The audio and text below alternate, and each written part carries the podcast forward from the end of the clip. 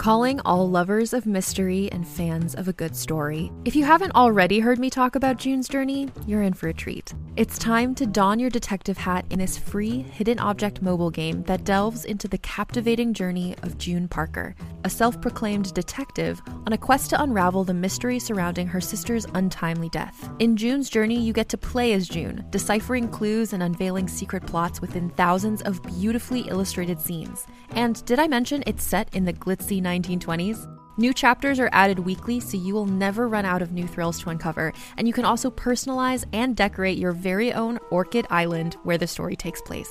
How sharp are your detective skills? Find out when you download June's Journey on your Android or iOS device, or play online via Facebook games. Your detective journey awaits.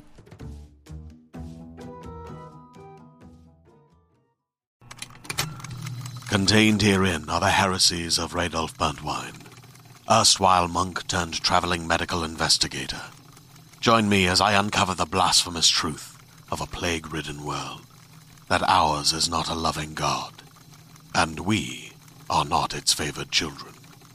The heresies of Radolf Buntwine, coming January 2nd, wherever podcasts are available. Hi, I'm Keegan. And I'm Madigan. And you're listening to Your Angry Neighborhood Feminist. This is a podcast where we explore the world through our own personal feminist perspectives. Hey, it's 2020. It's 2020 and we are officially back. We're back. Yeah, we're back for real, for real. Break over. Yeah. Back to into the full swing. Yeah. I can't believe it's 2020. Like, I was telling Anthony that I feel like New Year's makes me feel older than my birthday. Yeah, in a way, it does, because it's a reminder of what year it is. And how much time has passed. Yeah. Like, I found a picture from 2000. Yes. Because I remembered I was having that conversation where I was just like, I remember New Year's Eve 1999 and everybody was freaking out. Y2K. About, like, Y2K and everything. And so I found a picture and I was like, oh my God, that was 20 years ago. Yeah. That feels so weird. Yeah. To be able to say that we've lived long enough to remember something 20 years ago. Yeah. Is very bizarre. Yeah. Max and I were looking at our driver's license about when they were going to be renewed, because he still has a photo of himself from when he was 17, because they didn't make him, like, update his photo. Weird. It's so weird. He looks completely different. And so it's 2021 that we both need to get new licenses. Mm-hmm. And I was like, oh, I'll be 29. And he'll be like, you mean you won't even be 30 yet? He turned 30 this year. He's like, I'm going to be 32 when I have to renew my license. God damn. Yeah. We're like, yeah. Oh, yeah. We're fully adults. You guys. Yes, we are. Okay. Let's talk about some new stuff. Yes, let's jump right in. I have something fucking awful. Okay, you start then. Did you read about the Hanukkah stabbing? I did not. Okay, it's very upsetting. I don't have absolutely every bit of information in here, but there was a man that entered a home of an Orthodox Jewish rabbi, and he stabbed 5 people during one of their Hanukkah celebrations. Where was this? This was in New York. Okay. The man there was 5 injured. One man, Joseph Newman, was the worst off. He's been in critical condition. He was stabbed in the head into his brain. And he is in a coma. And it is not looking good for him recuperating out of the coma. And if he does, the places in the brain and in the legs and arms and spinal cord that he was stabbed, he would probably be paralyzed in the arms and legs. Oh, my God. And would have brain difficulty for the rest of his life. It's incredibly sad. And this was obviously a hate crime. So the FBI wanted to get journals, search history, all that kind of stuff. They were able to retrieve journals where they found references to anti-Semitism and Hitler. Did he know them? He did not know them. So, but this is the thing. His recent search history showed things like German Jewish temples near me, and Googled, why did Hitler hate the Jews? Governor Andrew Cuomo says that this is the 13th attack on the Jewish people since December 8th in New York. Like, it's bad. Yeah. It's really, really bad. It's very scary. The man was charged for this attack and pleaded not guilty to 5 counts of attempted murder and 5 federal charges. I'm sorry. Yeah, of obstructing the free exercise of religion in an attempt to kill. What were you trying to do if it wasn't murder? I don't know. I don't understand. That part blew my mind, because honestly, if you've been caught red-handed, the best way to go about it is to plead guilty, because then you'll have a speedier trial. You won't get as harsh of a punishment. You may not even have a trial, honestly. They may just, like, plea you out. There'll be sentencing. Mm-hmm. Yeah, and you'll, you know, he may still get life in prison or, you know, 60 years or whatever, but at least if there's a trial, the potential could be so much worse. His attorney had to have advised that, because I don't understand why you would... they must have some kind of strategy. I have no idea, but if he's convicted of the charges, the maximum sentence could be life in prison, but if Mr. Newman dies, he could be facing the death penalty. So apparently, the death penalty was dissolved in New York in 2017, but there's something within that where it's like special circumstances. They could still use the death penalty. Now, I am against the death penalty. I am too. Yeah. But I'm listening to a very good podcast right now. I'm on the last episode called Urge to Kill. Mm-hmm. It's like a KGW true crime thing about this man, Edward Lara, who didn't have really a criminal record of any kind. He was a campus security office. He picked up a girl, killed her, raped her, and then went on this crime spree of, like, kidnapping. He shot somebody. He was stealing cars. And then he turned himself in. And the detectives in Oregon were saying, we don't have the death penalty. Or we do have the death penalty. And he was talking about how hard of a decision it was to say whether or not they wanted to put the death penalty on the table, because he was anti-death penalty. But then there's these pressures and things from the community of having justice served. A lot of people believe in an eye for an eye. Right. You know, it's not just about what one individual person wants to do, but it's about the laws and the people who vote for these laws to still have it be a possibility. And that's something that was interesting and that I never really thought about. Yeah, there's a really good criminal episode. I think it may be in Oregon as well, where he was he was from the South, but then he ended up being, like, the head of a prison, like a warden of a prison who was, like, in charge of overseeing the death penalty. It's a very interesting look, and I understand it's a very multifaceted issue, and, like, people's own personal experience can change, like, what they believe as far as the death penalty. And it's very difficult, because I do consider myself to be someone who is anti-death penalty. But for instance, I just finished watching The Devil Next Door. Have you watched that yet? We started it and haven't finished it yet. Whew. I'll tell ya, man, when you see things specifically that are, like, hate-motivated crimes, it's very difficult to not want that kind of retributive. Do you think he's alive in the terrible now that you finished it? Because I'm only on episode 2. Well, I don't want to ruin it for anybody. Can we cut it out? Because I want to know if you think he did it or not. It's not going to ruin it. Okay, for me. Okay, we'll cut it out. All right, so that's all I have on that.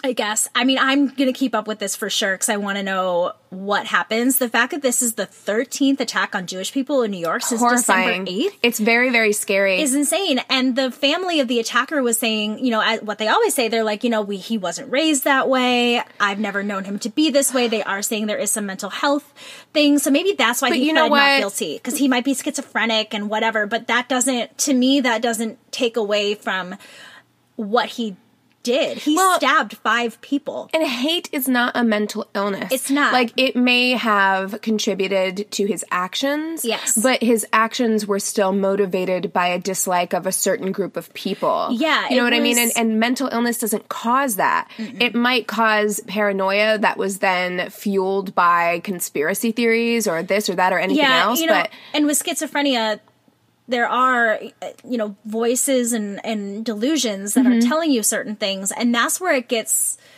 tricky. Right. But and I understand that. But I totally agree with what you're saying, but you have to look at his mental state at the time, take that into account, but not necessarily have that be a reason to let him go. Yeah. You know what I mean? Yeah. You just have to look at it on all angles. I think he's a piece of shit. I think he deserves to go away for a long, long time. My heart goes to these families, especially the family of Joseph Newman, because they were celebrating a holiday in their home, a place where they should feel safe. We talk about this all the time. And their safety was violated. Yeah. And, you know, also in addition to all of that, it's very scary right now for minorities in general, but particularly I have a lot of Jewish friends who I had heard about this actually, because I have a lot of Jewish friends who were posting on Facebook about how, like, the net violence towards Jewish people has gone up astronomically in the United States. And it's very, very scary. And I think it is directly I think it directly correlates to the lack of fear that white supremacists have in this country right now. Like, they feel incredibly emboldened.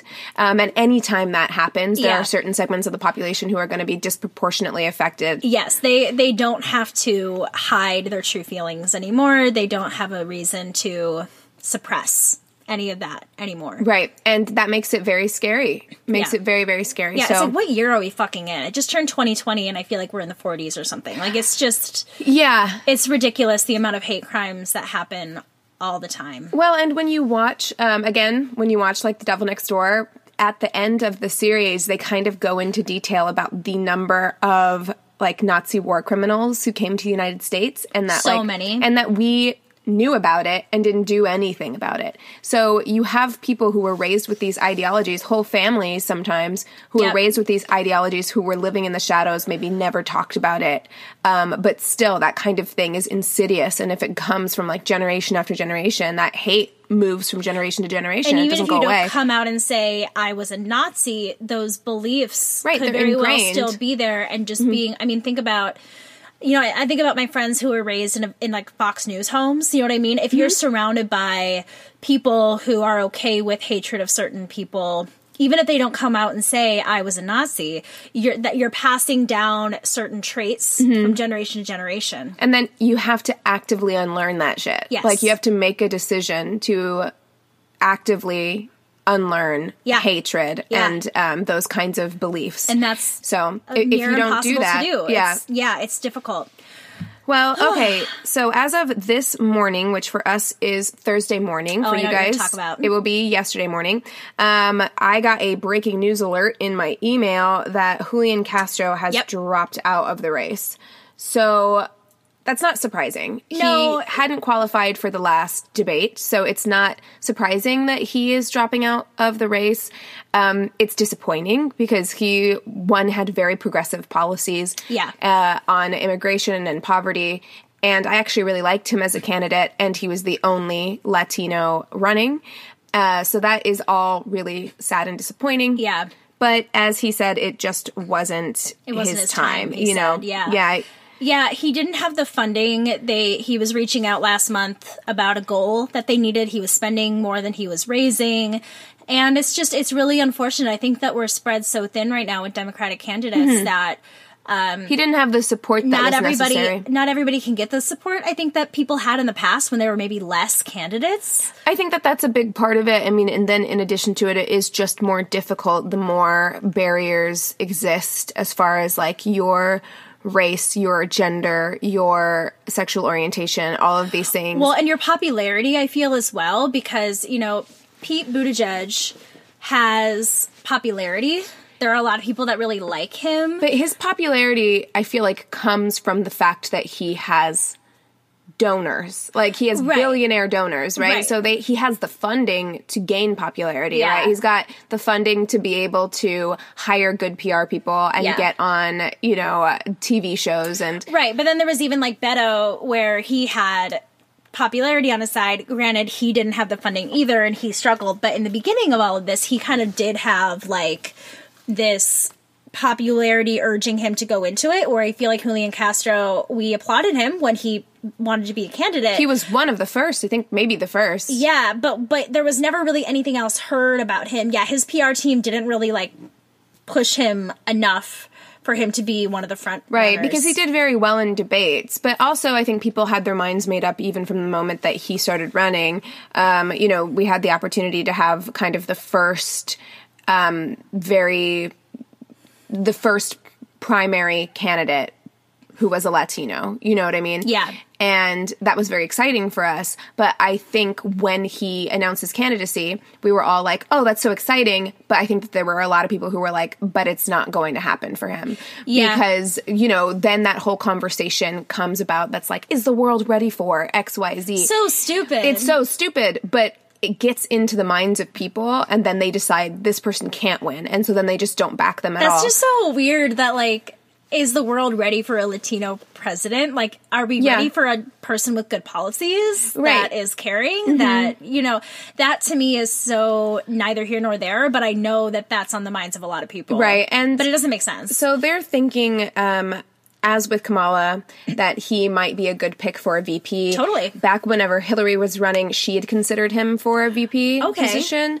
And people who are wanting to get the Latino vote, of course, Castro would be a very good second pick. I think that both Kamala Harris and Julian Castro would be prime picks politically and personally for vice president. I think it would be good. I agree. And so when he shared his video announcing this morning that he was going to be exiting the race, he also listed the names of African Americans and Latinos who were killed by police or died in police custody in recent years. And this was something that he often did in debates along the campaign trail this entire time. Make it known. Yeah, to make it known. I actually really, really liked Julian Castro. Yeah. His departure shrinks the field of Democratic candidates to 14. So we started out with something like 20-something. Yeah, now we're down to 14, which is still a lot. It's still a whole lot. Yeah. And, it is sad to continue to see the field get wider and wider. After we recorded last time was the next Democratic debate. Uh-huh. And while I'm not, the biggest Yang fan, I was listening to the debate in my car on NPR. And it was interesting to hear Andrew Yang talk about race, though, because he's like, man, I'm the only person of color on this stage right now. Yeah. Cory Booker's not up here. Kamala has dropped out. Julian Castro didn't qualify. And what does that say about our nation whenever the field of candidates just keeps getting wider and wider? And it does feel a little discouraging because year after year, the field of candidates inevitably gets wider and more male as we get closer to the primary. And that's really sad. And as much as I like Bernie Sanders a lot. When they asked him kind of the same question about race, he tried to redirect the answer towards climate change. Because that's what he always does. Yes, and I understood the point he was trying to make in that, because of the wealth disparity between races, that people of color will be more disproportionately affected by climate change. Yeah. And I'm like, good point, but that's not what we're talking about right now. That's not what you were asked. Right, yeah exactly. Did you like the quote where the person asking the questions, I can't remember, the moderator asked Elizabeth Warren something about how if she were elected president, she would be the oldest president to ever be elected. And she said, well, I'd also be the youngest woman ever to be elected. Yes. I was like, yes, girl. Yes. And what a stupid fucking question. Because I feel like women are more often looked at in that way in terms of age. Right, and why wasn't, any other, in my memory, why weren't other male candidates in the past asked this? Well, I don't even think Elizabeth Warren is the oldest person running this year as a Democrat. Because Bloomberg is the oldest, I believe, with Biden right behind him, and then Warren. I'm sorry, then why was she being asked this question? Because, it is true, she's older than Trump, and Trump is, at this point, the oldest president. So if she were to win the candidacy, the presidency, she would be the oldest president. Well, would Biden. So would Biden if he were to win it. So would Bloomberg if he were to win it. Did they all get asked this question? I'm sorry. Yeah, no, and correct me if I'm wrong, but I'm fairly certain that both Bloomberg and Biden are older than Elizabeth Warren. They seem like it to me. I'm fairly certain that they are. She does seem younger and more together. And also, I don't believe that was a question that was posed to Trump. I can't recall that being a question that was posed to Trump. Can you imagine if Trump was asked that question? He would lose it. Yeah. And so look at that. Trump is older than Hillary Clinton, I believe.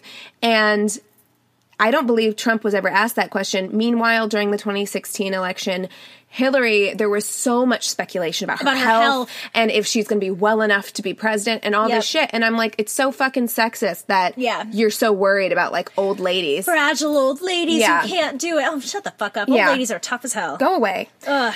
I have one just topic I wanted to converse, which is the Cats movie. Oh, I'm going. Okay, I knew you were going to go. Yeah. I have, a want to see it because I've heard it so bad. Mm-hmm. Recently, Universal has dropped Cats for their Oscar considerations. Why was it? Why? Well, because the cast is huge, and very star-studded. Well, and the choreography. I could see things like that. It was a huge production. It was made to be an Oscar nominated film with the budget and the cast and the set design and the, you know, the costumes, the music. I guess the original song has been nominated for a Golden Globe. Okay, I'm sorry. Can we stop shoehorning original songs into musicals? We don't need it. Mm-mm. I was obsessed with Cats growing up. I have the VHS. That doesn't surprise me one bit. Yeah, I have the VHS of the original Broadway production. I went and saw it live at MGM. I loved Cats. I've never seen it. But, I mean, first of all, it's fucking weird. Everybody who's just like, oh my God, it has no plot. I'm like, yeah, no, it doesn't. Like, yeah, it's a weird movie. The original play didn't really have much of a plot. But the play is 2 full hours of singing and dancing. Like, there is no spoken dialogue that I can recall. So yeah. I'm like, why the fuck did we need to add in another song? Like, why did you need to write another song for Cats? For award purposes. It's stupid. Yeah. Stop doing that. Yeah. I agree. I also just don't know why this movie was made. As someone who loves Cats, I don't understand why this movie was made. Like, it was to lure. It's a popular idea to take a musical and make it into a movie. But it's a weird choice. It's a very bizarre choice. People have been speculating how weird this shit is since November. Like, the first trailer that came out, people were like, "What the fuck? It's creepy." And if you were gonna do it, honestly, just do it in costume because the CGI is so weird. Apparently, there's a scene where Rebel Wilson, as a cat, is eating these like cockroaches with human faces on them, and it's like, oh, I'm gonna watch this. Super disturbing. I want to see it because I want to watch the train wreck. I'm 100% going, and Anthony is refusing to go with me. I am going to smuggle in some White Claws. Yeah, and watch this. I can't wait. I can't wait. There's too many movies that I actually want to watch. Like, I still haven't seen Frozen 2. I really want to see it. I really want to see the new Star Wars movie. I want to see Knives Out. I saw the new Star Wars movie. I saw Knives Out. I want to see those. They're both and then good. If I have time, I'll see Cats. Yeah. Just to watch the There's a shit ton of down. Really good movies out there right now. Cats is not one of them, but I want to be able to say that when Cats came out, I went and saw it because I think it's going to become one of those cult classic kind of Rocky Horror Picture Show type movies. Like, so bad that people love it. Yeah, that people go and see, and there's going to be like, I think that it will be shown like year after year. Yeah. So I love that. Its notoriety will be that it was bad. Yes. Yeah. So let me see. I've got 2 more things I'm going to try and cover really quickly. Okay, so cool. One of them is that on New Year's Day, Illinois joined the list of states to legalize recreational use of marijuana. Okay. So they are the 11th state to legalize it. Cool. But one of the things that is really cool about it is that, Illinois Democratic Governor J.B. Pritzker pardoned more than 11,000 low-level marijuana convictions. That was my next question. Yes. Yeah. And he said, these 11,017 misdemeanor convictions represent individuals who've carried around with them the stain of their records for possessing less than 30 grams of cannabis.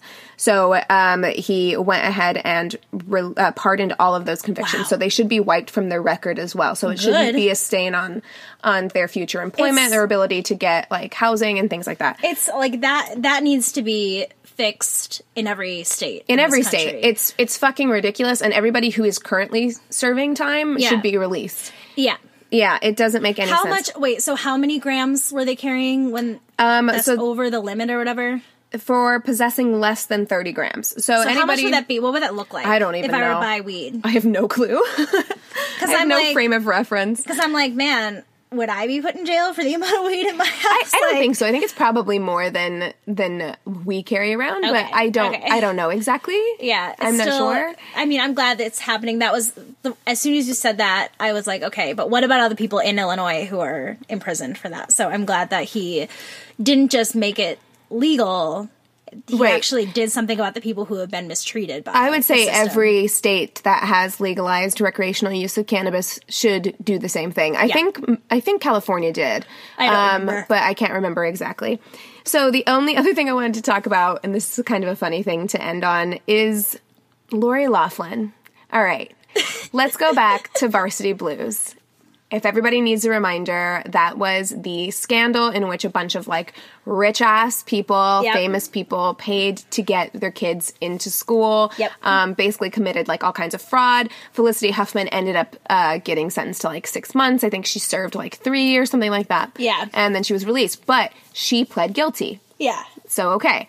Massimo and Aunt Becky, Lori Loughlin, they pled not guilty. Yes. And basically their strategy this entire time has been to be like, well, we didn't realize that what we were doing was wrong. Right. Essentially. Even though they faked shit on their kids' applications, took pictures of them as if they were on the rowing team, et cetera, et cetera. Like, it's pretty, the evidence is pretty there that they knew they were being untruthful. And that should have been a clue enough that you were doing something illegal or wrong. I will say I think their defense is kind of brilliant, because I think that their defense is basically, well, rich people have been doing this forever. Yeah. Like, we, you know, if you wanted to get your kid into a good university and you had lots of money, you could just buy a wing of the... Of the college. Of the college. Buy a wing of the library, and then your kid could get into it. To school. So essentially you are paying for them to get in. Yeah. And so their defense is basically like, well, rich people have been doing this forever. I don't understand what the problem is. Yeah. But theirs went above and beyond that, of course. Yeah. So they are ramping up for trial, and they could face a maximum of 45 years in prison. Mm-hmm. Oh my God. Can you imagine? I honestly feel really bad for their kids, because it's like... The guilt. I would feel so guilty. I would feel guilty, but also, like, their kids, like, one of them is, like, a YouTube personality and things like that, where it's, like, not that I agree with YouTube personalities being so famous and things like that, but, like, it really has, I think, tarnished her, like, fame, but it's also increased her fame, because people are so fascinated by the whole story. Right. I mean, the thing is... to be famous for that is, like, that would suck. To be famous for, like, your parents buying you into college would be so embarrassing. Her daughter seems insufferable. Like, from what I've seen, they seems horrible. Horrible. I don't know about the other one, but the Olivia Jade or whatever her name is, she seems awful. She seems really annoying. However, she said from the beginning she didn't want to go to college. Yeah. So this is kind of a testament to... maybe leave your kids alone. Like, you forced your daughter to do something she didn't want to do. She wasn't qualified to do. No. And these are the consequences of that. Maybe you should have listened to her when she said, hey, I don't want to go to college. Yeah. Like, this all could have been so easily... Could have been avoided. Yeah. So they are facing so much time because they are being charged with conspiracy to commit mail fraud, as well as money laundering and federal programs bribery. So they have, like, 3 charges. And I think the money laundering one is, like, the biggest one. But what do you think they'll actually get? I don't think they'll get 45 years. I don't think they will either. So there was a legal expert on Good Morning America, Dan Abrams, and he said that it's most likely that they're going to get far less time behind bars. So he said these cases... are very similar and almost the same amount of money. It's 2 kids, it's faking profiles, etc. Now, so he's talking about the 2 cases of Lori Loughlin and Felicity Huffman. Right. And he said these cases are very similar. It's almost the same amount of money. It's 2 kids, which I don't think it was the same amount of money. I think Lori Loughlin paid a lot more. I remember it being more. A lot more. It's faking profiles, etc. Now, this was a guilty plea. This was someone who accepted responsibility for it and is getting 6 months. So you've got to believe that if Loughlin were to take it to trial with an additional charge that's been thrown at her, if she's convicted, she might be looking at a few years, guessing like 2 to 3 years. That's kind of what I was assuming it would be. Right. But what's funny to me about this is... So she's facing 2 to 3 years, and I think it probably scared her when Felicity Huffman actually did serve time. Yeah. Now, she didn't serve very much time, but for, like, she rich, famous people, it's like, you're going to be in jail. Yeah. You're going to be in jail for a couple years. So Lori Loughlin is terrified, which is not funny, because I also would be scared. Yeah. But she has been knuckling down. She's rehearsing. She has been learning the lingo. She's been practicing martial arts to give off the impression she's tough to ward off potential bullies in prison. Oh my God. So have you seen that movie? What's that movie with Kevin Hart and... Going Hard. I never watched it. Get Hard. Yes. It's funny, but I'm just picturing... I never watched it, but I feel like that's exactly what this is. Little baby Lori Loughlin and, like, skinny little mini... She's like, huh, huh. She's punching a punching bag. Sup, man. Like... prison lingo. Prison lingo. Oh, my God. Yes. So this source said, prison is going to be sink or swim, and Lori doesn't intend to sit back and take the abuse without a fight. No! Girl, don't fight. Like, just be quiet. Read some books. Work out, stay in your cell, don't cause trouble, don't start rearing up for this shit. Quietly do your time and call it a day. Besides the physical training, she's getting lots of advice from prison professors on how to earn one's keep behind bars. No! This sounds dangerous. It's just stupid. This sounds dangerous. Honestly, it's dumb. Lay the fuck low. I understand her, like, fear. I get it. I think it's a valid fear. Those of us who have never been in jail, serving any amount of time is a scary prospect. I would want the information, but I wouldn't be going into this like I was gearing up for a fight. I would want information about the best ways to lay low, to survive, maybe some recipes I can do. Right. Like, I mean, things like that. Honestly, though, she's not even... I would be very surprised if she's in any kind of, like, dangerous prison situation. Not going to be. Like, but she's this spoiled, you know, 80s actor, rich kid vibe. Yeah. You know, like, she... In her mind, she knows probably things from the movies and, like, what could happen, and she's thinking about being with these hardened criminals, and... I hope it does her some good, honestly. I hope it does, too. I mean, that's all you can really hope for from when somebody goes to jail and prison, is that you hope that they... that the prison system works, and that they, you know... pay for their crimes, they learn from it, and they are able to move on with the rest of their lives. That's the hope. We hope that they become rehabilitated. Yeah. You know, it's not all about punishment. It's about being rehabilitated. Really not. But she and her husband are accused of having paid $500,000 in bribes. So that's what I thought. $500,000 in bribes. And yeah, Felicity Huffman's wasn't nearly that much. I think it was like $15,000 or something like that. It was like, it wasn't as much as that. Yeah. I mean, still an insane amount of money to me. Oh, yeah. I'll take $15,000. For sure. I would love that. Oh, you guys, I think that is everything for our episode today. Thank you so much for listening again. If you don't already, go ahead and follow us on Instagram at Angry Neighborhood Feminist. If you have anything that you want to say about this episode or topics that you want us to cover, go ahead and email us at neighborhoodfeminist@gmail.com. We have a Facebook business and group page. You can rate and review us on our business page and chat with everybody else on the group page. I'm going out of order, so in my head I'm like scrambling right now. Twitter. We have a Twitter that we rarely use, at YANF Podcast, YANF Podcast.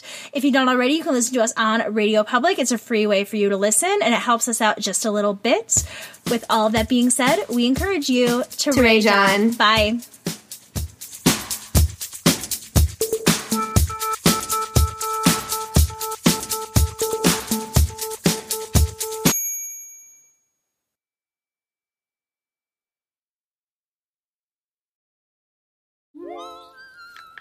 Hi, I'm Alexis Ohanian. You may know me as one of the co-founders of Reddit, but more recently, a large part of my identity is being a father to my two wonderful daughters. In my podcast, Business Dad, I'm hoping to open up the conversation about balancing careers and family. The one thing I constantly hear successful people say, without fail, is that they wish they'd spent more time with their kids. That's time no one can get back. So I decided to create Business Dad, to engage in the conversation about how we're spending our time now, providing a forum for successful dads to share their joys and challenges of being a working parent. You'll get to hear from a wide range of business dads, from Rainn Wilson and Guy Raz to Todd Carmichael and Shane Battier. And while this podcast will talk about business and will definitely be featuring dads, I think everyone can learn something from these incredible conversations as we unpack the expectations we all have about careers, relationships, and ourselves. Business Dad is available now, so be sure to listen and subscribe wherever you get your podcasts.